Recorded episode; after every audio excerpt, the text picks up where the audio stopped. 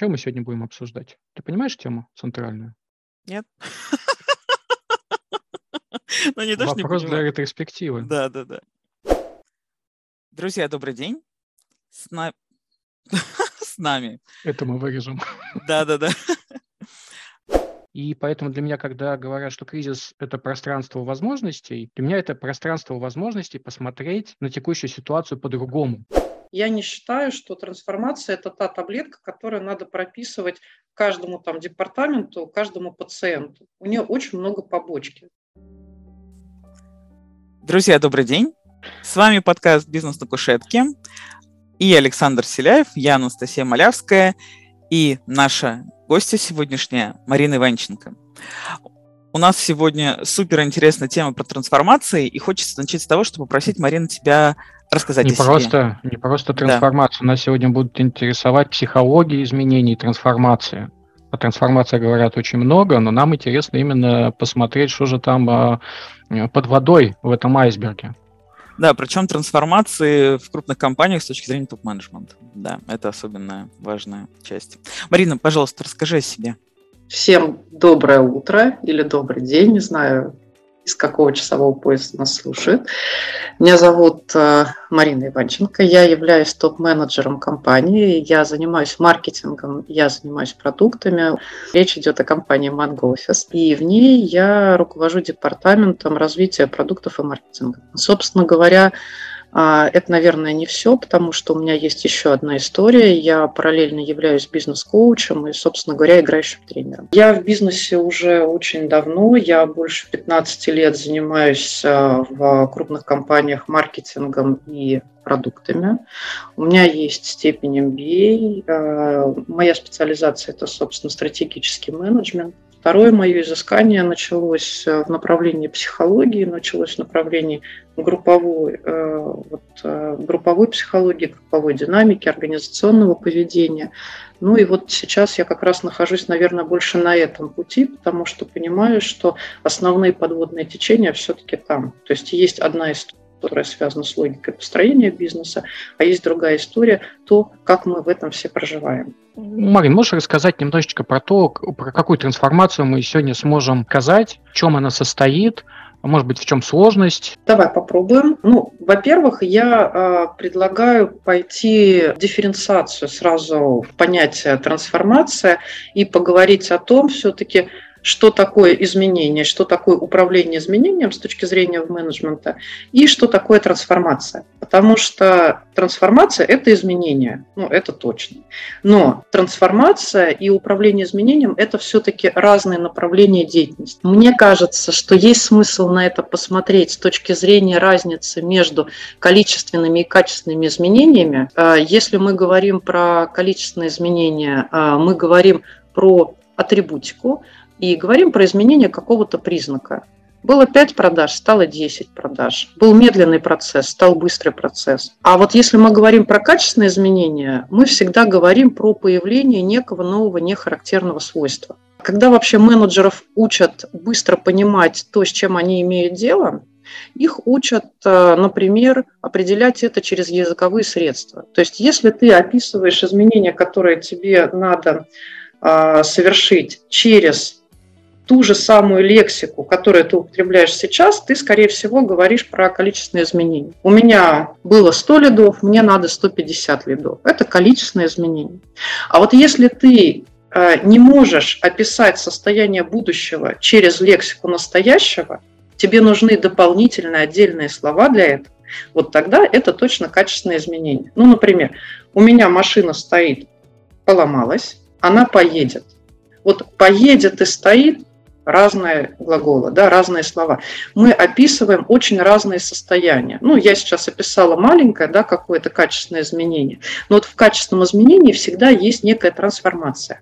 И, собственно говоря, само по себе слово трансформация, если его посмотреть по составляющим, оно-то, собственно, говорит о том, что что-то выйдет за пределы своей формы. Кажется, очень важно напомнить то, что трансформация – это не всегда хорошо. И вот об этом поговорить сразу. Потому что чаще всего сейчас трансформация воспринимается с очень такой положительной коннотацией. То есть если мы сказали трансформация, это значит, что команда идет куда-то к светлому будущему. Но трансформация ведь может быть и прогрессом, и регрессом. Это первое. То есть а, всем, ну, мне кажется, все очень хорошо понимают, что такое злокачественная трансформация клетки это тоже трансформация, это трансформация назад. И, собственно говоря, мы понимаем, что такие трансформации имеют дело и, то есть имеют место и в бизнесе. Другой вопрос, что трансформация, это то, мне кажется, о чем вот э, мы говорили в самом начале, она может иметь лидера, а может э, быть стихийной. Какие-то процессы, накопленные процессы, день за днем, месяц за месяцем, они нас точно так же могут приводить к качественно новым характеристикам ну, собственно говоря, был развивающийся бизнес, и он вылетел с рынка. Это трансформация. Ну, сказать, что кто-то из менеджеров его взял и специально вылетел, ну, наверное, не совсем правильно. Да? Поэтому мы сегодня будем говорить только про одну часть трансформационных процессов. То есть это управляемые трансформации типа прогресс. У меня очень отзывается когда ты говоришь про, что, про то, что изменения, трансформации могут быть не только позитивными и не всегда приносят пользу, потому что действительно в голове у многих фраза из разряда, когда случается что-то, кризис — это пространство возможностей. Но все забывают, что там есть и потери. Часто пытаются забыть какой-то такой токсичный позитивизм. Для меня, как и у любой поговорки, любая поговорка, она имеет вторую какую-то часть, да, из разряда «не видели, не гулял, не пойман, не вор». Или «не пойман, не вор, не видели, не гулял». И поэтому для меня, когда говорят, что кризис – это пространство возможностей, для меня это пространство возможностей посмотреть на текущую ситуацию по-другому. А будет ли это положительное или отрицательное для текущей организации, группы, человека, это уже следующий вопрос. А можешь вот рассказать на примере своей организации, как вы подошли к тому, что нужно начинать изменения? Как это накопилось? Да, я сейчас попробую сформулировать. Это на самом деле очень интересный вопрос и очень глубокий. Мы очень долго обсуждали внутри команды необходимость трансформации. Просто давай так, вот сразу скажу, я с позиции топ-менеджера могу сказать так. Я не считаю, что трансформация – это та таблетка, которую надо прописывать каждому там департаменту, каждому пациенту. У нее очень много побочки. То есть, знаете, да, тему, что чем сильнее лекарственное средство, тем сильнее у него будет побочка. Если у него побочки нет, извините, оно, собственно, ни на что и не влияет. Вот трансформация – это очень сильное средство. Да? Это переродить, да, дать вот что-то новое. И побочки там ну, навалом. А, поэтому мы долго обсуждали, куда лучше идти, там в эволюционные методы, в революционные методы. Но так как Манго офис – это не только телеком-компания, да, все-таки это IT-компания.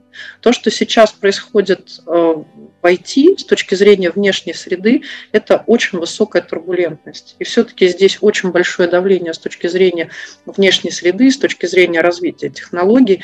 Поэтому мы посчитали когда-то, что все-таки нам нужен революционный путь.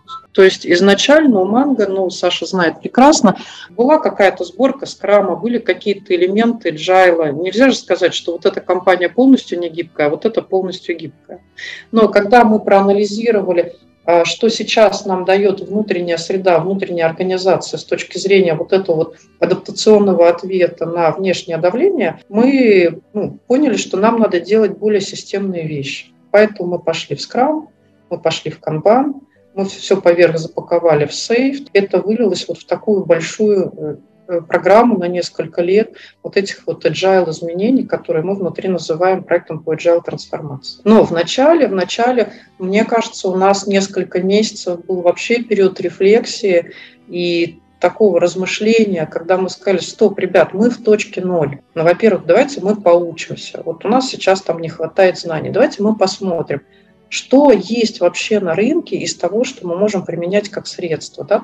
А можешь поделиться своими ощущениями, как это вот э, в команде топов, руководителей сопротивление проявлялось ко всему этому? То есть э, было же предположение, что компания живет хорошо. А каждый год, э, судя по картинке на сайте, там 5000 новых подписчиков, новых клиентов. Вроде бы прогресс есть. Есть а-ля лидирующая позиция на рынке. Но наверняка какой-то червячок сомнения появился, И когда этот червячок показался всем, у всех э, возникли какие-то мысли, как позитивные, так и отрицательные. Можешь вспомнить, как это выглядело? Ну, ты знаешь, мне кажется, ты сейчас э, основное это сопротивление и проговорил, да, когда ты стал говорить о том, что «а зачем?» Собственно говоря, что плохо-то? Есть компания, компания много лет является лидером на рынке, она находится с большим отрывом, сидит там себе на холме, на всех сверху смотрит, да, зачем нам идти вот в такие глобальные изменения. На самом деле мы там сделали такой эксперимент, мы просто померили длину некоторых процессов и увидели вот этот вообще разрыв между нашими собственными фантазиями, то, в чем мы жили, то, как мы их определяли, эти процессы, и то, что нам показали цифры. И вот начиная с этого разрыва у нас начались очень активные обсуждения, а, собственно говоря, как эти фантазии с реальностью сопоставить. Вот. Потому что если у тебя команда находится в состоянии комфорта, то ты вообще ничего не сделал. То есть, конечно, люди должны прийти к осознанию того, чего им сейчас не хватает. Мы пошли и э, в увеличение гибкости, мы пошли и в увеличение скорости. Мне кажется, э, в agile все идут вначале из-за увеличения скорости. Но, а, собственно говоря, у нас есть еще, у нашего лидера, у нашего генерального директора есть еще отдельная концепция по развитию корпоративной культуры и вообще среды. Вот, мы очень много рефлексируем по поводу лидерства да, внутри манго. Ну и там был тоже дополнительный запрос. И когда мы стали это исследовать, оказалось, что нельзя перевести компанию из одного уровня к другому уровню, оставляя такую же структуру, оставляя же такое распределение полномочий и так далее. Я просто в продолжение того, что спросил Саша, хотел как раз э, добавить маленькое уточнение на предмет того, что ты, Марин, когда говорила об изменении, ты говорила уже как, да, то есть о поиске, как именно проводить эту трансформацию. А мне было интересно как раз слышать, а в какой момент вообще появляется понимание, что вот это вообще надо сделать, да, то есть, в принципе, мы это сейчас уже проговорили, да. Мне кажется, вот этот момент, когда все-таки его очень трудно поймать, потому что вот это все может очень долго бродить, ходить, там проявляться в каких-то вот, э, ну, я не знаю, в каких-то фантазиях, каких-то невысказанных, да, историях, а потом раз и проявиться вовне.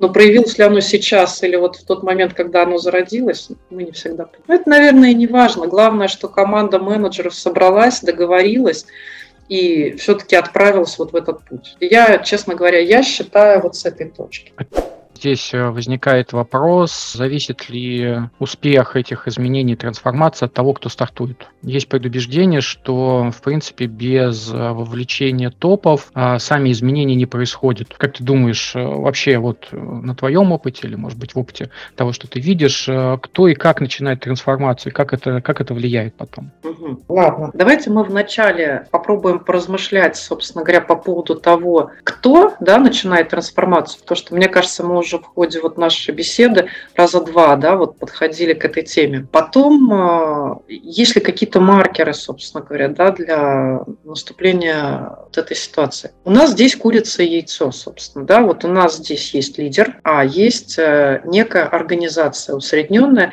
которая состоит из среднего менеджмента, да, из э, сотрудников операционного уровня. Я сразу предлагаю, знаете, что еще? Убрать отсюда целый кластер э, трансформаций, который связан с модой на трансформации. Вот я их для себя называю такими стихийными трансформациями, ну и они э, выглядят примерно так. То есть лидер пошел на какую-то презентацию, пришел оттуда сильно влюбленный, зашел в офис и сказал, друзья, мы начинаем трансформацию. И вот, собственно, направление трансформации связано, как правило, с темой презентации, на которую он сходил. Ох, есть, как отзывается. Вот, да, мне кажется, 99% всех трансформаций, которые когда-либо видел или слышал, они начинаются как раз с лекций, которые прочитали лидеру или владельцу бизнеса или топу, и он уже привносит это в организацию. Говорит, вот именно это и внедряем. Да-да-да. А с тем, что сейчас трансформация – это реально хорошо проработанный консалтинговый продукт, который mm-hmm. очень хорошо продается. По нему есть и прекрасные тренинги, да, там, по нему есть шикарные материалы.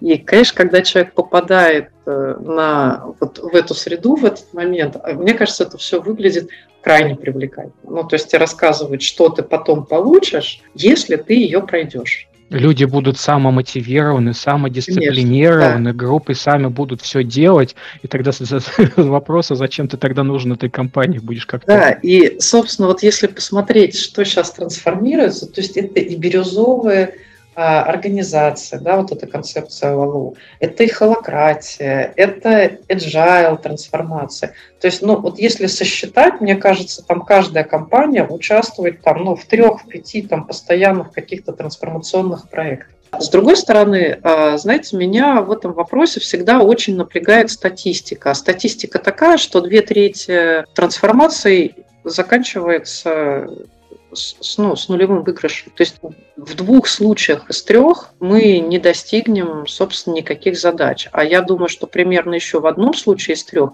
мы достаточно сильным уровнем результативности не поднимем ее на тот уровень, который у нас был до начала трансформации. Ну, это тяжелый путь. Да, это примерно, знаете, как создание нового продукта. Классно создавать новые продукты, классно создавать новые продукты. Много выручки от новых продуктов, много. Но давайте посмотрим статистику, какова у вас вероятность создать новый продукт для того, чтобы у вас было от него много выручки. Ну вот мне кажется, с трансформацией примерно то же самое. Поэтому я предлагаю вот такие вот эмоциональные да, трансформации вообще немножко убрать в сторону, вот, э, потому что я как бы не совсем понимаю, о чем мы можем с ними про них поговорить с точки зрения менеджмента но посмотреть, собственно говоря, на основные трансформации. Вот в моем понимании э, трансформации есть, э, ну, можно проводить в трех случаях, вообще проводятся, да, там в трех случаях. Первое – это личный запрос менеджера, да, и здесь вопрос, что случилось с менеджером, что он решает тысячу, десять тысяч, сто тысяч людей заставить действовать по-другому. Что там такое? Вот в этом персональном запросе. И есть еще два бизнесовых бизнесовых, собственно, запроса, которые, на мой взгляд, могут э, звучать у компании, которая идет в трансформацию. Первый запрос, собственно говоря, это запрос эволюционный, он связан с проблемами роста. Ну, то есть давайте там возьмем, например, Адизес. Вот есть компания, она постоянно переходит из одного этапа в другой. Что такое переход по Адизесу из одного этапа к другому? это то, когда перед компанией появляются какие-то качественно новые проблемы, которые она прежними э, методами и свойствами не может решить. Да, опять вот новая лексика у нас здесь должна появиться. И, собственно говоря, решая вот эти новые вызовы, компания совершает трансформацию, вынуждена совершать трансформацию. И за счет этой трансформации она переходит на новый этап. И так там до следующего этапа, и так до следующего этапа. Эти трансформации, они, собственно говоря, эволюционные. И мне, Настя, кажется, что вот в этих трансформациях может быть сила снизу. Потому что есть подразделение, есть middle management, который как раз в полях, в работе сталкивается с какой-то проблемой и инициируя решение этих проблем, вот здесь может как раз быть такая лавина накопленных изменений, которая приводит к новым свойствам организации. Есть другой э, бизнесовый запрос в трансформациях, это адаптационные трансформации, которые связаны с изменением во внешней среде. Ну, то есть, если вообще посмотреть, то то, что сейчас происходит, это сплошные черные лебеди. Ну, правда, да, вот они вообще, по идее, должны быть редкими. Ну, последние там несколько лет, там пять лет, особенно три года, мы видим, что, э, ну, как бы это наоборот, это э, что-то частое. А ведь э, черные лебеди или вообще любые технологические угрозы, которые разворачиваются на рынке, они требуют очень быстрого ответа компании. Ну, то есть началась пандемия, все, извини, ты должен там за месяц перевести огромную компанию на удаленку, перестроить бизнес-процессы, перестроить копии, перестроить систему коммуникации там между людей. Если ты этого не сделал, ты начал терять или вылетел. И вот такие вот трансформации, я думаю, что снизу сделать невозможно. Ну и слава богу, что это сделать невозможно. Лучше, чтобы они были управляемыми, и у них была рефлексия у высшего менеджмента, и было понимание то, собственно говоря, к чему вот эту всю группу большую людей нам нужно привести. Поэтому я думаю, что может быть и так, и так. И, собственно говоря, вот эти эволюционные трансформации могут запускаться на уровне самой организации.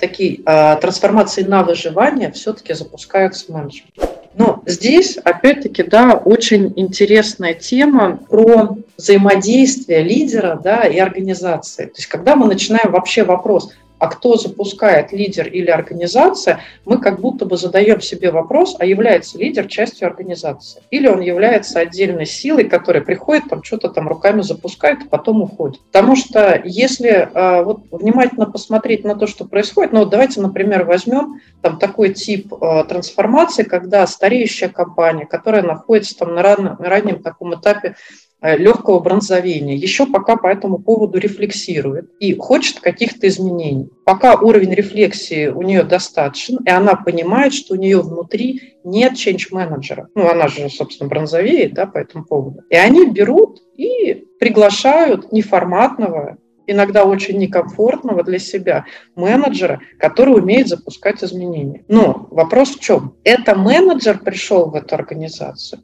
или организация его пригласила, открыла перед ним ворота и решила его впустить во внутреннюю среду? Он стал частью этой среды или он остался отдельным change-менеджером, который сейчас здесь что-то поменяет и выйдет? И сможет ли он выйти прежним из бронзовеющей организации? Не покроется ли он немножко бронзой? Да? Это такие вопросы, они, знаете, они и философские, но мне кажется, вот о них очень полезно думать. Потому что когда мы входим в любой трансформационный процесс, мы все равно становимся и частью группы трансформации тоже. То есть лидер регрессирует до группы, группа регрессирует до лидера. Мы можем и подтягивать людей к себе, если у нас много энергии, но мы всегда будем, собственно говоря, опускаться в регресс до уровня группы, если у нас есть разница. Ну, а если, собственно, тебя приглашают на позиции change manager, у тебя всегда есть разница с группой. Поэтому вопрос очень сложный. Слушай, мне прям это... Я, я как лекцию прослушал сейчас, э, сидел, конспектировал. А для меня это новая модель, что изменения можно разделить на три. Это личная тема менеджера, топ-менеджера, эволюционная и черный лебедь.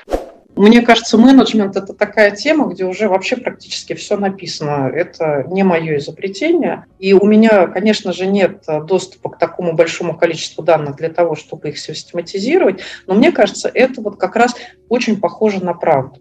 Потому что, честно говоря, других, э, других причин да, вот для того, чтобы идти в такую тяжелую штуку, как трансформация, собственно, мне кажется-то их э, и нет. Вот. Другой вопрос, знаете, здесь тоже очень интересно, что вот если посмотреть на то, вот что происходит в первом случае, мы говорим кризис менеджера. Менеджер вместо того, чтобы менять себя, между, вместо того, чтобы контактировать с какой-то вот такой историей, начинает менять других. И не просто других, а он начинает менять всю свою компанию. Но это кризис. Собственно говоря, что такое э, эволюционный кризис? Это тоже кризис. Да? Это когда компания уже не может старыми методами что-то сделать, и надо что-то прирастить. Собственно говоря, что такое адаптационный ответ? Это тоже кризис. Это резкое изменение внешней среды, да, которое атакует компанию, и компания уже не может поддерживать тот гомеостаз, который ну, сложился к этому моменту. Каждый раз, вот неважно, куда она там пойдет, вот это всегда кризис. Мне кажется, вот это очень важно и нужно понимать. И поэтому вот эти вот стихийные, честно говоря, трансформации, когда они связаны не с кризисом, а когда они связаны, ой, как классно, и вот э, с этим очарованием, да, вот какого-то обещания, они как раз-таки очень часто рассыпаются, и они заканчиваются ничем. Потому что когда ты идешь вот в эту тяжелую стадию трансформационную, э, в обесценивание, да, в гнев такой, да, команды, вот э, в депрессию, команды, во все вот эти вот тяжкие, то, собственно говоря, очарования уже недостаточно. Должна быть какая-то очень серьезная цель, которая тебе позволит вот этот марафон пробежать. Ты сейчас э, как раз коснулась темы, про которую хотелось бы обсудить, да, психологии изменений. Упомянула человека, который приходит трансформировать, и то, что он, наверное, выходит из этих трансформаций изменившимся. Мне сразу вспомнилось, э, когда ты смотришь в тьму, тьму, тьма начинает смотреть в тебя. Трансформация – это такая черная дыра. Мы с Анастасией как раз э, тоже э, в свое время это обсуждали. Другой вопрос. Ты начала называть эмоции и чувства людей, которые попали в эту среду. Шок, обесценивание, гнев. И это очень похоже на то, как люди проходят работу горя. Да, Саша, это и есть модель, собственно, Кюблер-Росс. Вот, от нее никуда не денешься. И люди, которые попадают э, в начало вот этого кризиса, изменений, они проходят через эти стадии. И мой вопрос как раз был следующий. То мы чувствуем во время изменений, но ну, поскольку уже как бы вопрос э, ну, уже отвечен, чувствую, да, это работа горе, все, все, мы проходим это через депрессию к принятию и интеграции опыта. А есть ли какой-нибудь способ пройти через эти изменения побыстрее? И кто может с этим помочь? Ты знаешь, очень интересно, потому что вот чувствуем ли мы их тоже для меня является открытым вопросом. То есть чувствуют ли сотрудники и топы, попавшие в эти изменения, те... те... Конечно, конечно. Понимаешь, вот э, я бы даже говорила так. Абсолютно сто процентов при серьезных изменениях ты, как человек, который с ними сталкиваешься, а, проходишь вот эти все пять этапов. Хочешь ты того, не хочешь ты того. Может быть, ты пройдешь их быстрее, может быть, ты их пройдешь медленнее, но ты их проходишь. А вот в контакте ли ты с этими чувствами или нет? Это большой вопрос. С тем, что э, нас очень часто учат не контактировать с так называемыми негативными эмоциями. Собственно, я как человек, ну, так скажем, не прокачанный в этом вопросе, не подготовленный к этой теме, я могу просто быть вообще не в контакте с своими эмоциями. Я могу испытывать гнев и затыкивать его куда-то, да, и у меня он будет вылазить в виде каких-то симптомов, ну, персональных, а далее там и групповых. Но внешне, если ты будешь меня спрашивать, Марина, что ты чувствуешь? Я тебе буду говорить, я чувствую воодушевление, я чувствую радость, я очень жду, когда эти изменения там наконец-таки нас настигнут. И ломаешь карандаш в руках. Да, да, да. А тело, собственно, да, иногда говорит нечто другое. И здесь как раз-таки появляются два пласта. Собственно говоря, заявленная реакция на изменения, да, внешняя реакция на изменения, она описывается корпоративной культурой, понимаете? То есть если мы будем проводить изменения в компании, у которой на флаг вывешена ценность, наши сотрудники имеют э, там классно адаптируются к изменениям, ты попробуй там прояви гнев, злость, ну ты вылетишь оттуда и все как пробка. Потому что это неприемлемо на уровне декларативной культуры. Вот. И это показывать нельзя. С этим очень сложно будет работать тому человеку, который поведет, потому что, конечно, намного легче работать, когда люди, ну, собственно, соглашаются контактировать с этой информацией. Ну, здесь таки, вот при внешнем благополучии, мне кажется, проект может быть очень тяжелым. Ну, вот с точки зрения лидера, которому надо через все вот это пройти. Вот, потому что все, что уходит в бессознательное, ну, на самом деле очень тяжело с точки зрения и проработки, и дальнейшего контакта, ну и, соответственно, управление этим, честно говоря, невозможно. Но то, что команда это испытывает, да, она это испытывает. Как ее туда вытащить в этот разговор, как э, дать людям возможность проконтактировать с этим, это пережить и вот как раз-таки двинуться дальше, вот это очень большой вопрос, потому что, ты знаешь, вот я сейчас э, говорю об этом и сама думаю, а вот эта вот длина вот этого цикла, да, вот по Кюблер-Росс, а не зависит ли он, собственно говоря, от давления корпоративной культуры? Та культура, которая позволяет отгоревывать, даже иногда публично, как будто бы позволяет людям быстрее это пройти. А если культура нарциссическая и про то, что мы классно проживаем изменения, вот. Мы бронзовые. Ну, и в том числе, да, понимаешь, а сколько там могут быть подводные камни потом от этих вот неотгореванных изменений. А вот представим еще, да, что, собственно говоря, вот мы же, когда говорим про управление изменениями, мы говорим, знаете, так, как будто бы те изменения, которые мы запускаем, это единственные изменения в жизни человека. Но это же не так. Он может куда-то переезжать, там, сходиться, разводиться, выдавать там ребенка там замуж, например, да, у него там кошка может, там, я не знаю, рожать котят в этот момент, для него это будет очень серьезное изменение, да, и он тоже будет его там проходить отгоревывать. Параллельно у нас какие-то изменения в стране, параллельно у нас могут быть изменения в других подразделениях, я не знаю, там, ввести другую пропускную систему, перевести столовую с этажа на этаж. Вот этих это особенно тревожно обычно. Да, да, да, это очень много. А мы, когда фокусируемся на своем проекте, нам кажется так, ну вот мой проект э, – это все, с чем он будет контактировать. Ну, а представьте себе, например, заводить трансформационный проект, когда у тебя офис переезжает на другую часть Москвы. Ну, тоже, да, очень мощно. Я не думаю, что его можно вот просто взять и провести одномоментно. Но чаще всего вот почему-то а, об этом не думают. Слушай, тогда э, у меня вопрос, а как помочь людям осознать э, то, что сейчас происходит? может быть, на своем примере, на примере своей команды, как в итоге вы вот это вот бессознательные организации разглядывали, разглядели, и как-то принимали решение, что с этим делать. Было ли что-то подобное? А, слушай, на подготовительном периоде, да, вот. Конечно, я еще раз говорю, мы очень долго это обсуждали. И вот мне кажется, знаешь, самое ценное, что мы сделали, хотя звучит очень просто, мы все-таки командой менеджеров могли, э, смогли себе найти силы признать, что вот мы где-то в точке ноль. Вот, что, может быть, мы и хороши с точки зрения рынка, но вот конкретно вот в этом, в этом, в этом вопросе мы в точке ноль, мы даже не знаем того, чего мы не знаем. И вот это как будто бы, знаешь, дало силы, собственно говоря, пойти вообще в этот проект и э, посмотреть на него, ну, так скажем, с какой-то, знаешь, такой немножко отстраненной позиции. Вот я все-таки вернусь вот к этим вот эмоциональным трансформациям, и мне кажется, что если у менеджера хватает рефлексии, ему точно надо вначале остановиться. Ну, помните, да, как у Канемана, думай медленно, решай быстро.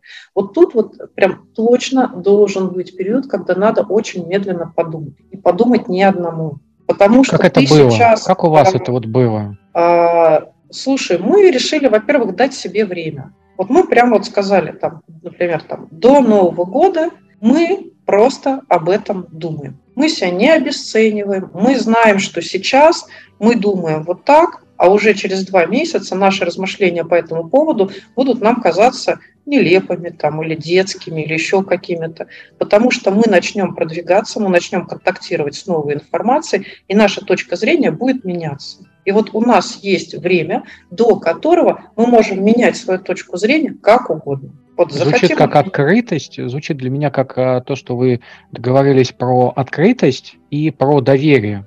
Мы недавно записывали тоже подкаст с Алексеем Пикулевым про доверие и то, как разные команды его проявляют. Одна из, один из примеров то, что ты передаешь другому человеку возможность сделать тебе больно. То есть ты понимаешь, что это может произойти, и ты готов с ним об этом поговорить. И то же самое ты сейчас говоришь о том, что вы взяли паузу, поняли, что мы могли ошибаться, и попытались э, все это дело как-то порыхлить. Все верно? Да, да, да.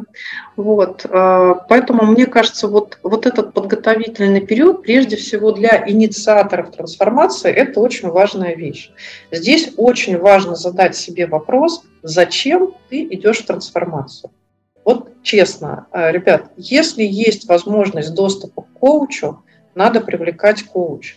То есть по-хорошему, вот идя в такие травматичные вещи, надо привлечь несколько э, позиций, несколько ролей для того, чтобы посмотреть на это максимально 360. Насколько здесь много твоего собственного отыгрывания, насколько здесь много бизнес-целесообразности. Нет ли здесь более простых способов эволюционных методов да, развития, которые не будут так сильно травмировать людей на протяжении нескольких лет. Готов ли ты сам, собственно говоря, идти в ухудшение ситуации? Есть ли у тебя такая возможность, например, да, идти в ухудшение ситуации? Или ты поведешь всех трансформацию, а через месяц начнешь требовать а, от них а, улучшения там, данных по результативности? Ну, невозможно. Сколько ты можешь реально выдерживать ухудшение показателей по результативности. Если это полгода, не надо идти в трансформацию, потому что трансформация меньше года, по статистике э, проект по трансформации меньше года, как правило, не реализуется они слишком быстрые, ну, это уже моя гипотеза, и, скорее всего, они просто встречают такое сильное сопротивление, то есть люди не успевают пройти все как раз вот эти стадии, да, по модели Кюблер-Росс, вот, и трансформация, как правило, заканчивается ничем. У BCG есть э, модель DIC, DICE, по-моему, она называется, они вообще делят а, такие э, факторы, для управления трансформацией на мягкие и на жесткие. Вот. И, собственно говоря, к мягким там относится корпоративная культура, там лидерство и так далее. Как правило, смотрят на них, но на самом деле их недостаточно для того, чтобы, по их мнению, а для того, чтобы провести трансформацию. И вот у них было достаточно большое исследование, мне кажется, они пару сотен компаний исследовали, которые занимались трансформацией, они говорят о том, что если чем короче проект трансформационный, тем меньше у него вероятности быть сделанным. То есть хотите трансформационный проект, делайте его длинным. И это антиинтуитивно, потому что у нас есть другой страх. У нас есть такой страх, что мы сейчас как замахнемся там на 2-3 года, и люди устанут, мы сами перефокусируемся куда-то, что-то еще произойдет, давайте сделаем побыстрее. Ну и результаты будут побыстрее. И, собственно говоря, гарантированно сделаем. Ну вот э, с точки зрения их статистики все как раз наоборот. Чем короче, тем хуже. А я вообще хотела спросить, мне стало интересно, может ли быть попытка изменить компанию? То есть, наверное, это больше будет верно не для корпораций больших, да, это скорее, наверное, будет верно для среднего или малого бизнеса, где роль владельца, по сути, бизнеса является, ну, такой самый лидирующий, да. Может ли это быть попытка канализировать собственную потребность в каких-то изменениях его жизни, да, то есть у человека есть проблемы где-то там в своей сфере, сфере личной, да, он пытается это канализировать через изменение компании. А, я думаю, да. Смотрите, я, а, знаете, вот как думаю, что если это совсем начальный бизнес, который полностью на ручном управлении, ну вот на совсем ранних этапах развития, то есть ближе к выживанию, там, собственно, и трансформации это быть не может, потому что там полностью ручное управление одного человека. Он просто меняет решение, и, собственно говоря, он тем самым меняет бизнес. Все-таки трансформация, да, она становится возможной, а, когда возникают иерархии, структурные элементы, да, то есть когда нам есть что захватить. Вот смотри, я думаю, что и в первом, и во втором случае ты абсолютно права, потому что и там, и там роль лидера в запуске трансформации, она будет э, ну, все-таки доминирующей. Действительно, очень часто мы можем видеть э, такие проекты, э, ну, например, которые никогда не будут завершены. Есть такие менеджеры, их сотрудники поговаривают так о них, о том, что они идут в такие проекты без завершения. Знаете, такие изменения ради изменений. И как только такая вот такая вечная невеста на выданье, и как только что-то подходит к запуску на рынок или к презентации вовне, все это обесценивается полностью, команда пересобирается, там находятся виноватые, там козлы отпущения и так далее, и все начинается сначала. Ну и, собственно говоря, когда есть постоянные инвестиции, как правило, там в стартапах э, это завершается быстро, ну, вылетом стартапа, да, с рынка. Но когда есть постоянный поток инвестиций, вот для таких менеджеров, для такого отыгрывания, это прекрасная поляна. Можно ходить из одного трансформационного проекта в другой, собственно, никогда его не доводить до конца и постоянно находиться вот э, в такой защите от демонстрации финальных результатов. Это как метафора вечного ремонта, то есть как... Да, да, да. вот, э, совершенно верно. Поэтому я и говорю, что вот первое, мне кажется, надо прям по-честному разобраться, зачем инициатору, кто бы он ни был, вообще нужна вот эта трансформация. Потому что, а, э, ну, в любом случае, если вы лидер, это тоже полезно, потому что трансформация стоит денег. А если вы наемный а, сотрудник, надо отдавать себе отчет, вообще есть ли там цель ее завершать, или ее как раз там есть цель ее никогда не завершать. И совпадают ли, собственно говоря, ваши цели, когда вы идете ну, руководить этой трансформацией, и цели вашего бизнес-заказчика.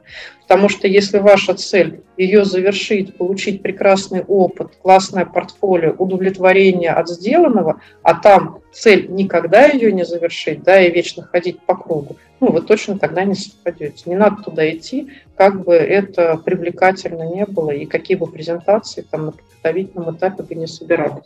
Ты же получила образование психолога, стала ты же психолог-руководитель. И да. следующий вопрос у меня, насколько тебе стало легче или сложнее, или вообще как-то по-другому э, работать?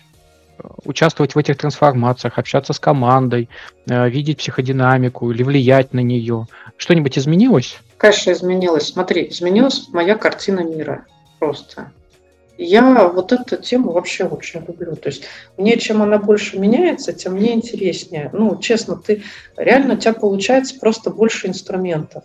Потому что если ты классный там процессный управленец, но ты ограничен только знаниями процесса. Если у тебя появляется что-то еще, ну, значит, у тебя появляется какой-то дополнительный инструментарий и, наверное, более сложные какие-то системные связи в голове, когда ты можешь смотреть на что-то не просто как на следствие там, нарушения или следования правил, да, а, например, на следствие каких-то скрытых, там, например, да, групповых там, или там, персональных процессов. Это одна история. Вторая история – психологическое образование, оно способствует формированию личной устойчивости. Так как команда регрессирует до тебя, если ты как лидер становишься более устойчивым, становятся более устойчивыми те люди, которые с тобой общаются. И по идее команда только за счет этого уже может выдавать другой результат. То есть ты принимаешь другие решения, ты можешь себе позволить идти в контейнирование агрессии, а не в отыгрывании там, или не в ответ там, на агрессию.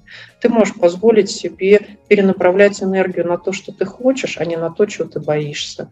Ну и так далее. Плюс э, само психологическое образование, мне кажется, дает хороший опыт и вообще привычку к рефлексии и к использованию, собственно говоря, консультационных методов, э, там, коучинга, например, да, личных консультантов, потому что а, нам часто кажется, что зачем нам это надо, мы это сами сделаем. Мы этого сами просто не делаем, а потом зачастую там, отыгрываем это на других людей. За счет расширения картины мира, собственно, личной устойчивости, да, помогают ли мне какие-то методы? В данной роли скорее нет, просто по очень простой причине. Я считаю не совсем логично работать из двух э, ролей со своей командой. Мне кажется, это может быть небезопасно, когда я то перемещаюсь в позицию лидера, то я перемещаюсь в позицию коуча. Поэтому я как бы сознательно этого избегаю, как бы мне не хотелось иногда в чем-то участвовать, я себя просто останавливаю и говорю, либо так, либо так. Очень что... отзывается. Очень отзывается, потому что как это, поскольку я в какой-то момент тоже заявил своей идентичности по месту, на меня стали проецировать вот эти тяжелые, ты же психолог, и дальше добавь э, любые проекции мысли относительно того, как себя человек, э, психолог должен вести в организации. То есть э, молчать, не перебивать, сидеть в наблюдательной позиции, не вовлекаться. А это же невозможно. Ты не можешь эти две шапки удержать на голове.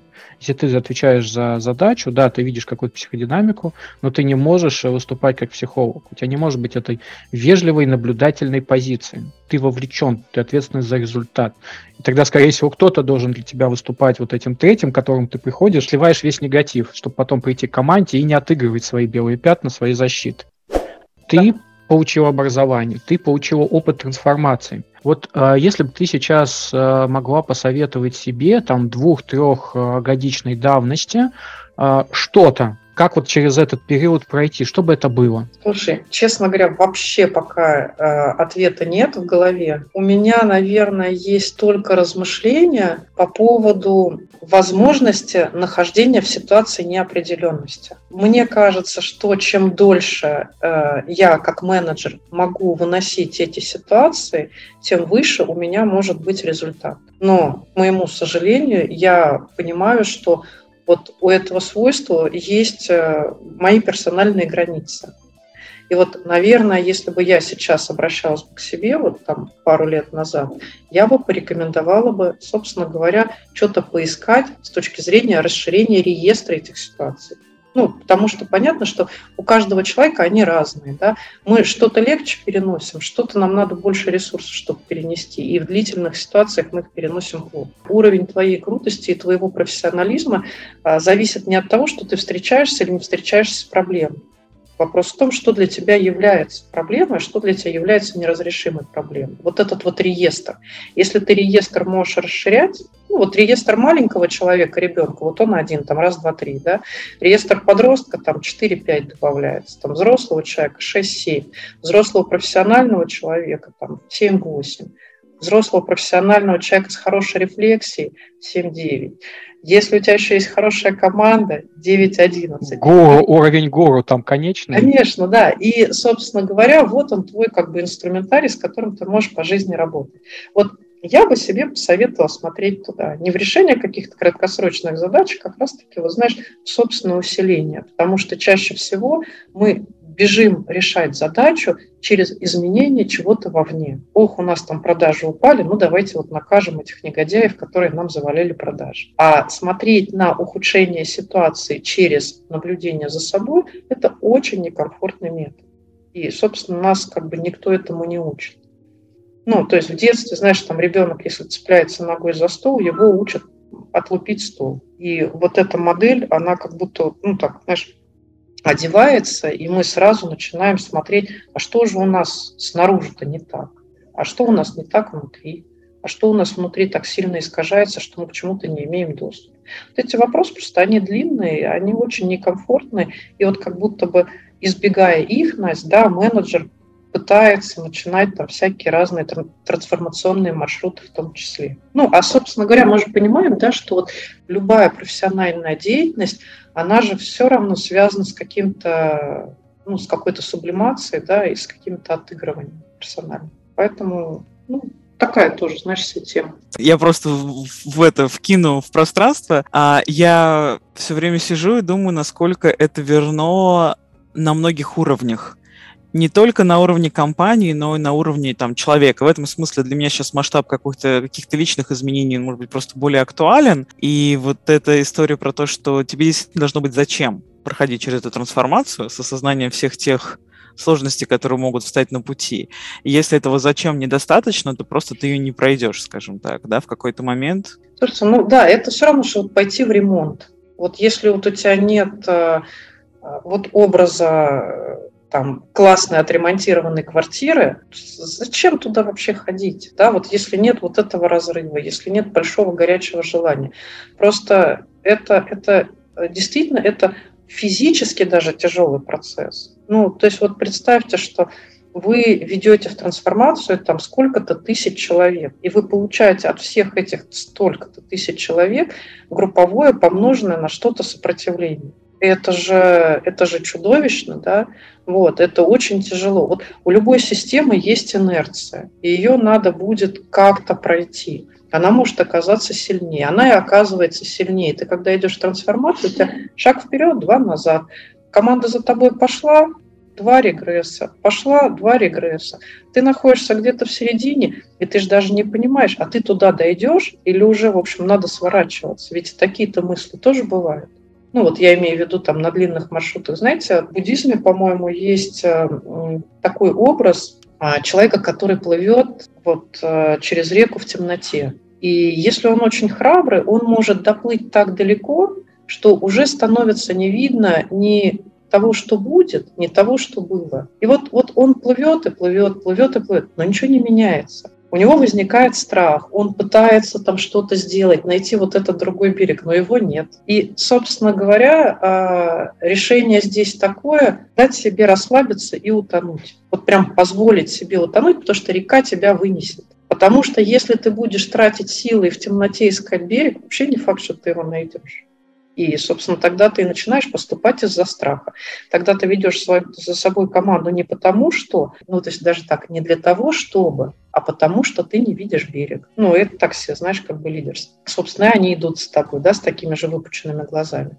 И вот здесь вот признать, что, возможно, этого берега и нет – и никогда не было, еще никто не обещал, да, возможно, что конца у этого там, процесса тоже не будет, возможно, что света там не будет, возможно, что ты вообще туда не дойдешь. Мне кажется, это такая вот финальная точка, с которой начинается трансформация самого change manager. Очень такая, знаете ли, такая вот тяжелая, мне кажется, для обсуждения тема, вот, э, ну, к ней тоже надо прийти, потому что иначе в моем вот представлении ты заводишь людей вот в этот процесс, а дальше сам из-за страха начинаешь их куда-то гнать какие-то показатели в улучшении чего-то, ты уже видишь, оно не улучшается, но тебе надо, чтобы оно улучшалось. И все это тоже понимают. И начинается имитация улучшения, а не улучшения. Ну и, собственно говоря, там много-много-много чего зарыто. Я вот все-таки вот постоянно возвращаюсь, вот это вот две трети э, трансформации заканчивается ничем, да, вот одна треть заканчивается ухудшением. Понимаете? Можно я тут, э, пока как раз тоже говорили, вспомнил фразу, вроде бы ее приписывают Черчиллю, про то, что если ты идешь сквозь ад, самое лучшее, что ты можешь сделать, это продолжать идти. В этом смысле, если возвращаться к метафоре заплыва да, в реке ночью, может, ну то есть понятное дело, да, что вот эти вот судорожные метания, да, какие-то точно не принесут э, никакой пользы, а лишь только потратить силы. Как ты думаешь, вот если продолжать плыть. Ну, то есть, да, страшно, да, непонятно, но, например, продолжать двигаться вот в эту неизвестность. Или действительно нужно просто расслабиться. Ну, то есть, вот эта метафора дать себе утонуть, это вот что? Это расслабиться, остановиться? Или как это может выглядеть?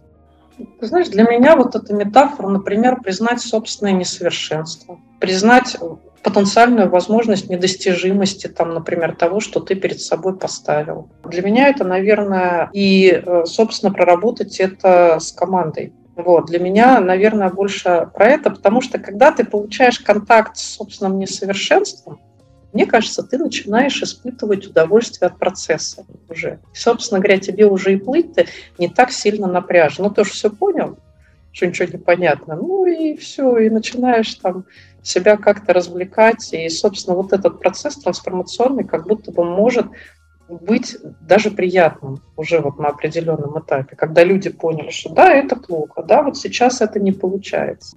Знаете, вот ведь смотрите, вот все трансформационные процессы спортсменов просто растягиваются на очень долгие годы тренировок. Ну, вот, по большому счету, с точки зрения тела, да, у нас есть тело, которое что-то не умеет, а потом его можно раскачать так, что оно будет выдавать там результат ого-го. Просто здесь вопрос, сколько надо было вложить человеку часов в бесконечное повторение одного и того же. А в бизнесе мы вроде требуем вот таких же грандиозных результатов, но мы себе не позволяем так много учиться. Два раза попробовал, где результат? Еще раз попробовал, ну все, ну где результат? Давай уже результат. Вот. И вот, вот это, мне кажется, очень тяжело. Ну и, э, собственно говоря, знаете, вот эти вот все трансформации в сторону там бирюзы там и все остальное, у меня есть всегда какие-то подозрения посмотреть на тенденции нарциссизма в этих культурах, которые тянут э, людей вот в такие вот трансформации, у которых ну, цель может быть неочевидна. Ну, то есть вот сказать, что нам надо всем упахаться для того, чтобы пойти сейчас и стать бирюзовой трансформацией, может быть, для кого-то так, вот для меня, например, это не так. Я считаю, что можно делать очень много вещей и на более простых сборах. Ну, я имею в виду с точки зрения организационной структуры, ну, и распределения mm-hmm. КАПИ и т.д. и т.п. Потому что к Бирюзе должен быть готов не только лидер, который увидел презентацию, но и люди, которые туда придут работать. А я у них этом... откуда возьмется самодисциплина там и часть еще каких-то да, навыков. У меня в этом плане был как раз э, экспериментальный опыт э, построения холократии в команде, которая как раз была по принципу ну, это, это был там малый бизнес, да, просто mm. хотелось внедрить такие как раз эм, механизм управления, вот, это было построено по принципу лидер э, увидел э, классную презентацию и сказал, давай построим. Но, опять же, мы просто уже там про это э, чуть раньше обсуждали, про то, что пришел в принципе, вы мне построите компанию, вот, вот чтобы mm-hmm. компания так работала. Я-то сам как бы буду сам по себе, а вот сделайте мне, чтобы компания вот в таком формате работала. Ну да, действительно, это там ни, ни к чему не привело по факту, да, то есть там было единственное, ну, то есть, опять же, из того, что рассказала, мало времени выделено, то, что мы это строили только три месяца, а это даже для небольшой команды на самом деле мало. И отсутствие вовлеченности непосредственно самого лидера действительно просто ну, не давало никак это провести, потому что в итоге мы наталкивались на ту простую историю, что те новые процессы, которые мы выстраивали, и те новые форматы коммуникации, которые мы делали, они в итоге разбивались о то, что лидер-то был в них не включен. И он в итоге был бы сам первым, кто саботировал эти все вещи. Поэтому... Конечно. О, это вообще, это прям отличная вообще тема. Вот, кстати, вот в этом вот э, подходе BCG, вот DICI, DICE, то есть там а, один из факторов а, вот успеха или неуспеха – это вовлеченность лидера. То есть если лидер не является самым ярым адептом вот, вот этого образа будущего, ничего не получится потому что тогда, собственно говоря, мы вообще получаем очень тяжелую картину, называется двойное послание, когда на уровне корпоративной среды у нас сообщение номер один, на уровне поведения и ощущения людей у нас сообщение два, вот. Э, второе сообщение не озвучивается, но испытывается, все в нем живут, говорить о нем нельзя. И, собственно говоря, когда этот лидер заводит одну трансформацию, она заканчивается ничем, он идет в другую, все понимают, что сейчас будет, и начинают заниматься имитацией. Просто вот самая вежливая форма бойкота – это не сам бойкот, да, это имитация деятельности, вот, ну, активная, такими, особенно да, активная. Да, и будет много встреч, будет много обсуждений, будет много табличек и планов. Ну, сдвинуть такую команду будет просто очень сложно. Ну, потому что они даже не поверят в то, что что-то действительно может измениться. У нас э, есть несколько завершающих рубрик. Есть ли какие-нибудь э, рекомендации из разряда «это понятно, а делать-то что?» Ну вот, то есть, если захотел руководитель сходил на тренинг, увидел презентацию, он понимает, что тут все-таки не все так хорошо, что бы ему можно было сделать в этом случае? Вот один, два, три каких-нибудь пункта совета от тебя, Марин, относительно того, что можно с этим сделать. Ты имеешь в виду, что сделать лидеру, который сходил, или что который делать? хочет начать изменения. Лидер сходил. Это очень разное. Хорошо, э, тогда перефразирую. Э, что делать человеку, который понимает, что он хотел бы хотя бы понять, не бронзовые ли мы, и нам нужна, нужно начать трансформацию. Вот это вот э, понять, что они на этапе ноль. Ну, давай так. Мне кажется, что если вообще возникла идея повести команду в трансформацию, вот тут точно нужен коуч. Вот тут точно нужна очень хорошая рефлексия. И здесь надо отрабатывать тему на э, вопрос, почему я хочу туда пойти. Что это персонально для меня? Потому что здесь вот прям очень сильно э, выглядывает потребность э, в проверке глубинных инсайтов. Просто это Ничего в этом плохого нет, э, на самом деле. Да? Плохо, когда это обнаруживается в середине, когда лидеры уже поверили и пошли, или в конце, когда уже туда почти пришли а лидер тут сообразил, что он там делает. Вот. Просто это лучше сделать перед началом. Вот э, если там точно вырисовывается ответ в бизнес-целесообразности, значит, надо начинать готовить. По-моему, даже, знаете, вот, вот в этом исследовании BCG по компаниям, когда они написали эту статью, по-моему, там я даже прочитала такую очень интересную вещь. Э, не проверяла, кстати, что при запросе на Амазоне э, про организ... управление изменениями вываливается больше 6 тысяч книг. То есть вопрос, на Амазоне хранится 6 тысяч моделей запуска трансформации, и две трети не запускается. Значит, что-то не работает будем серьезно. Вот. Значит, все-таки это не тот кластер, где хорошо работают э, четкие инструкции. Это не значит, что вообще не надо использовать никакие модели. То есть вот я бы немножко порационализировала. Ну, то есть вот все, что направлено на замедление в принятии решения перед трансформацией, я бы предложила бы сделать. Сходить к коучу, поговорить с разными ролями, сделать какой-то какую-то страцессию, вообще пофантазировать, собственно говоря, что у нас там будет, посмотреть, точно ли мы хотим туда пойти. Приложить какие-то логические модели, посидеть, попроектировать, собственно, что придется сделать. Ну, то есть, вот, например, там есть модель Откар, вот, она существует. На мой взгляд, вот с точки зрения логики, она очень рабочая. По крайней мере, если ты прогонишь там свою трансформацию через эту модель, у тебя появится вполне себе план действий, действий по тому, как работать с сознанием персонала, что надо учитывать с точки зрения мотивации там, персонала там, и т.д. и т.п. Вот эти вещи э, тоже надо сделать, и мне кажется, они какой-то вот маленький плюсик туда добавят. Отдельный вопрос – это состав трансформационной команды. Вот это очень большая тема, потому что от этих людей будет зависеть это же эстафета, да, от них будет зависеть, собственно, добежим мы все вместе до конца или нет. У меня есть э, некое такое ощущение, но это исключительно из моего опыта, что туда очень часто попадают амбициозные люди, которые хорошо презентуют свои результаты, находятся на хорошем счету руководства, и это совершенно не те люди, которые там должны оказаться. Потому что если ты э, включаешь в команду людей, ну, там, скажем, с сильными нарциссическими защитами, ну, может быть, ты получаешь хорошую отчетность по течению процесса, но они не включают людей туда, понимаешь, потому что они, они решают другую задачу. И вот здесь надо подумать, наверное, над профилем состава вот этой команды. Вот точно есть смысл туда включать людей, у которых хорошая эмпатия, которые могут чувствовать, что происходит. Точно туда надо включать людей, которые умеют хорошо решать проблемы. Ну вот есть такие ребята. Точно надо подумать лишний раз, включая туда людей очень честолюбивых, которые рассматривают это как личное достижение. Ну, то есть вот нужны они там тебе или нет. Вот может быть и нет. Тут, конечно, возникает вопрос, а как же тогда они будут э, результативность да, показывать? Но мы же помним, что результативность будет не на первые полгода, да, она будет когда-то там в начале, людям надо дать возможность проконтактировать вот с этим всем негативом, который э, будет э, в ходе сопротивления. То есть там должны быть стрессоустойчивые люди, которые могут в этом сопротивлении что-то еще делать. Это, конечно, это очень сложно, но об этом надо подумать. А есть ли вообще в команде такие ресурсы? Отдельная тема – это постоянная сверка с проекта. Вот э, у BCG есть э, рекомендация сверять его раз в две недели.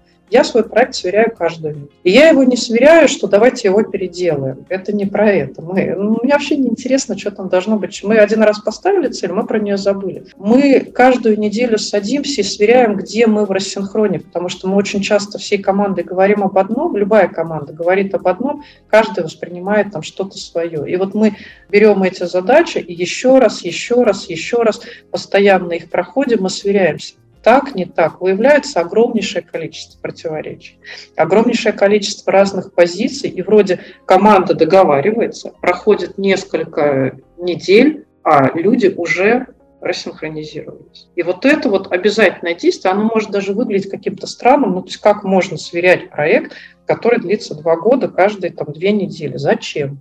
Ответ – надо. Надо, чтобы команда обязательно с этим контактировала, фокусировалась на цели, приходила. То есть это должно вообще стать вот таким вот ритуалом. Но это вот исключительно мой опыт, понимаешь? И то, что мы сейчас делаем в команде, не факт, что это очень классно сыграет, там, например, в другой команде с другой культурой. Может быть, это наоборот, там, к примеру, внесет какую-то демотивацию в команду, я сейчас не знаю. Ну и, наверное, самое важное – это не ходить а, вот вообще в проект в одиночестве, вот в это. Это вообще бесполезно. Вот какой бы он ни был крутой, какой бы он ни был ценный, какой бы он ни был многообещающий, один человек не сможет никогда пройти инерцию компании. Здесь э, надо точно подумать над тем, кто тебя сможет поддержать на протяжении такого длинного маршрута и кто тебя сможет поддержать, когда ты попадешь в область самой большой турбуленции, дискомфорта, потери другого берега и вот этих размышлений, собственно говоря, о том, а есть ли вообще в этом проекте другой берег. Вот есть ли у тебя хоть кто-то, или, собственно говоря, вообще никого нет. Ну и, честно говоря, вот прям коучинг, коучинг, коучинг, я бы просто вот э, включала коучей там по минимуму, если там даже э, проект не очень большой по деньгам, там, ну, сколько-то часов коучинга в состав э, командной работы, я бы просто вот прям рекомендовала включать по факту, вообще не задумываясь. Потому что рефлексия очень сильно теряется. Рефлексировать можно тогда, когда ты ну, стоишь поодаль и за всем смотришь, и за всем наблюдаешь. Но когда ты находишься в разгаре событий, ну, я не знаю, вот это что за силу вообще надо иметь, чтобы там еще постоянно вот держаться рефлексивной модели поведения. Просто невозможно. Ну, выплывать так, ох, и опять туда заныривать, так можно. Но вот мне кажется, коуч здесь может вот такую еще решить.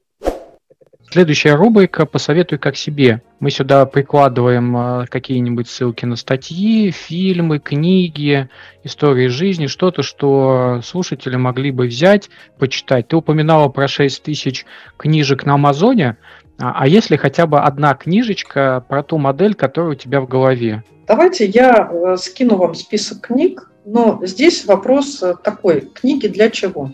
Вопрос хороший, но я подозреваю здесь книги для того, чтобы хотя бы задуматься, как это может быть по-другому. Ну, То вот, есть а... я представляю, что вот э, сидит человек, э, может быть даже топ, слушает наш подкаст. Мы настолько как это нарциссически расширены, что считаем, что может быть и еще больше топов будет слушать этот подкаст. И у него в голове, М, а действительно, ради чего я хочу это начать? есть ли какая-нибудь книжка, чтобы хотя бы посмотреть на примерах? Или есть ли какой-нибудь фильм, который показывает, что вот эта вот э, какая-то там э, часть проектов заканчивается ровно потому, что лидер правильно выстроил отношения своей командой, создал поддерживающее пространство, выбрал правильных людей, поставил на места и, соответственно, через год чем-то хоть правильным закончился. А, либо что-то еще. Что-то, что может стать отправной точкой. Угу. Ну, вот мне кажется, если э, кто-то не знаком с работами Адизеса, вот я прям рекомендую почитать э, э, управление корпорациями. Вот. И у него, кстати, есть много размышлений на тему управления изменениями как раз. Там затрагиваются вопросы и личностного стиля, ну, там через ПАИ, да, вот, ну, это тоже вполне как бы, интересная и очень интересная тема для старта рефлексии. И мне кажется, там есть классная мысль вот как раз про вот эти вот эволюционные трансформации компаний, когда э, ты, отвечая на вопрос, что происходит не так, должен уметь отделять, э, так скажем, типовые проблемы от нетиповых проблем. Потому что мы как менеджеры, у нас же контроль контроля, да, у большей части. Не, я знаю, что есть здоровые менеджеры, но вот я, например, видимо, к ним не отношусь, как бы я очень люблю там чего-нибудь поконтролировать. И вот как только ты видишь проблему, ты ее начинаешь решать тут же. Вопрос, она типовая для вот этого периода или она аномальная. Вот если аномальная, это да. А если типовая, это делается как раз-таки способом там, а, процессных изменений, там, трансформации. Не надо ее решать, она там решится сама. И вот это, мне кажется, очень полезно. Возможно, это кого-то удержит, а, собственно, от попытки ломиться вот а, в очередную трансформацию.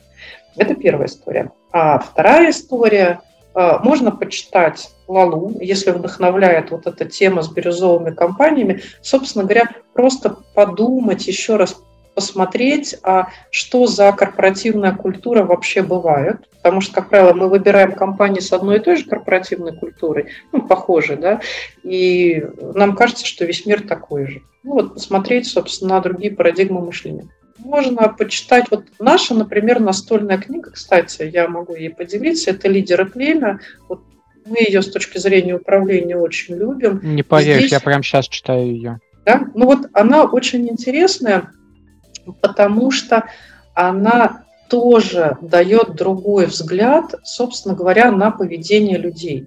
То есть там, если ты являешься менеджером команды второго уровня, у тебя должно быть одно поведение. Да? Если у тебя команда, тебе повезло, у тебя команда третьего уровня, там другое поведение. Четвертого, там третья там, модель поведения. И лидеры разные, и команды разные, и поведение людей в командах разное. И очень часто я думаю, что часть трансформации просто не может произойти, пока мы с одного уровня на второй не перевели.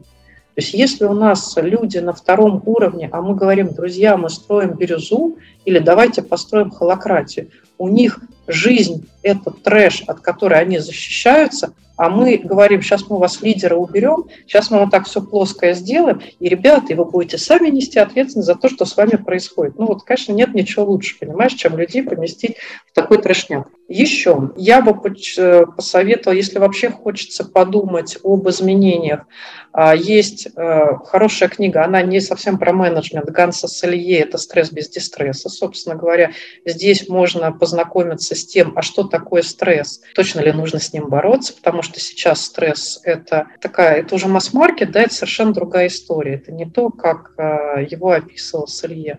Собственно говоря, есть э, книга и по Откару, как по логической модели. Ну и еще 6 тысяч книг на Амазоне, как я говорила, которые тоже можно прочитать. Вот, будут они лишними, не будут. Но вот, ребят, я честно и искренне верю в то, что личная устойчивость, она больше даст для ведения процесса, чем вот э, чтение То есть э, идти табличек. получать психологическое образование.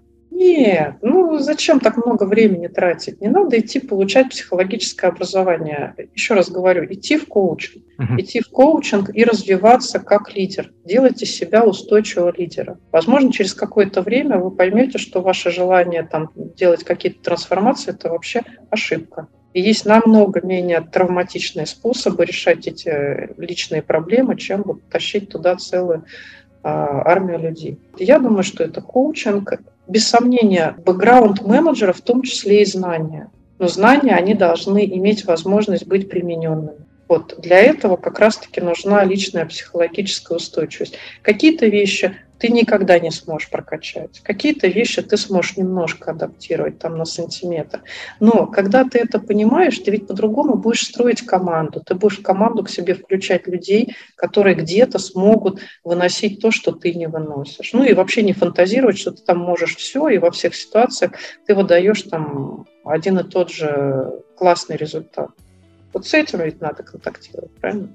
Ну, а то так можно пойти самому начать кодить, э, самому начать тестировать э, рекламировать. Учиться на программиста, учиться Такой на очень большой дауншифтинг, собственно говоря, до начального уровня выживания. Окей, спасибо большое. Очень ценные книжки, очень ценные советы. Одна из завершающих рубрик «Что забираете с собой?». То есть мы посидели с вами ну, полтора часа, мне кажется, если не больше уже именно обсуждали. И, э, может быть, какие-то мысли для вас э, показались наиболее важными сегодня. Новыми, важными, нужными, что вот прям в моменте вас срезонировало, что именно эти слова, эти предложения должны были прозвучать для вас сегодня. Ты знаешь, вот у меня прям вот здесь и сейчас, может быть, э, пока ничего в сознании не появилось, но у меня что-то появилось горячее желание, собственно говоря, а, поделиться со своими ребятами из трансформационной команды вот этим подкастом.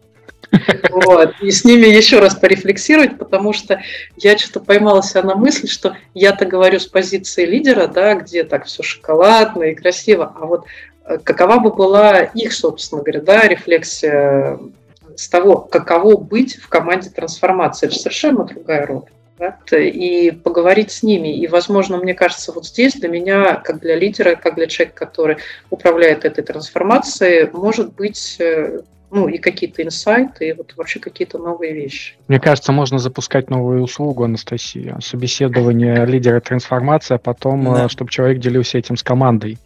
Ну а что же, мы же, в общем-то, поработали сейчас в малой группе, да, достаточно угу. интенсивно. Да, этой да, мы, кстати, вот э, с Надей Моровой недавно записывали э, эпизод про рефлексии, рефлексивные обучающие группы.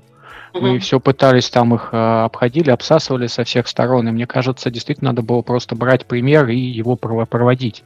Не просто записывать какую-то теорию, а прям брать конкретную проблему, конкретный опыт и его как раз рассматривать с точки зрения вот тех инструментов, которые используются. На Тоже как один инсайт, да, забираю с собой.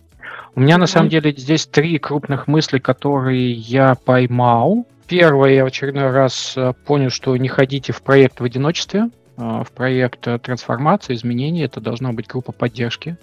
Один, чем больше людей, тем сложнее будет. И вспоминая свои опыты, я понимаю, что выгорал я сильнее там, где был один, где работал с командой и не было напарников. Очень интересная мысль, Марин, ты сказал, что необходимо смотреть, где мы в, рас- в рассинхроне, вместо того вопроса, где мы к цели. И вы цель поставили, и каждую неделю пытаетесь рефлексировать, нет ли между вами какого-то как это, недопонимания, или говорите на других языках или уровнях. То есть это на самом деле делают крайне редко. Ну, обычно говорят, где мы есть по отношению к цели. Все. Ты тоже сказала э, фразу «тебе действительно должно быть зачем». То есть, когда ты вот это начинаешь, э, чтобы понять свою личную историю, зачем? Очень хороший вопрос, мне кажется. Спасибо большое. Очень-очень такие это, как в скрижалях можно их э, и вешать перед собой, и время от времени на них смотреть. Настя, как там говорят, есть? да, татуировки менеджера. Ну вот. Да, да, да. Татуировки да. трансформатора. А я на самом деле забираю вообще все. Я сегодня была во многом молчалива, потому что очень много слушала и думала, да, там о своем опыте каком-то там, в том числе а, и с командами, и личном. А, как самое, наверное, как ни странно, ценное, заберу вот эту метафору все-таки про реку. Она как-то мне очень сильно откликнулась внутренне, да, как некоторые такой ну, не то чтобы модель, как некоторый комплексный опыт восприятия, да, и для меня было на самом деле таким инсайтом большим, что лидеры с этим сталкиваются. Ну, то есть, э, это, возможно, это моя немножко где-то инфантильная позиция, всегда есть ощущение, что лидер все знает, что он понимает, куда он идет, что он понимает, что он делает, да, что вот, ну, мы-то, вот мы-то за ним идем, мы не понимаем, что происходит, да, и как раз творится какой-то, возможно, где-то трэш, где-то что-то происходит неприятно, но он-то точно это понимает, он-то точно это видит, он точно понимает, зачем. И вот это осознание того, что он тоже может не понимать, и то есть он тоже может не видеть, и это нормально на самом деле, да. Это очень интересно, потому что я, например, в, тоже в какие-то там вопросы лидирования не шла именно потому, что я себя спрашивал, есть ли у меня вот это вот четкое ощущение, понимание и знание того, что нужно делать. Понимал, что нету. Но значит, я не буду лидировать, потому что я же точно не знаю, куда вот, вот, вот это вот все. А, и это казалось как, ну, некоторая непрофпригодность, скажем так, в этом спектре. А оказывается, что есть вариант, да, то есть гораздо больше поле вариантов. Вот, а так я буду это, естественно, все переслушивать и еще сидеть и думать, потому что для меня это было глубоко каким-то полезным обсуждением совместным. Спасибо большое. И вот на этой оптимистичной ноте хочется сказать спасибо всем тем, кто дослушал нас до конца, посоветовать глубоких изменений не только в своих организациях, но и в себе, и э, пожелать э, успехов. До свидания. До свидания. Да, до свидания всем.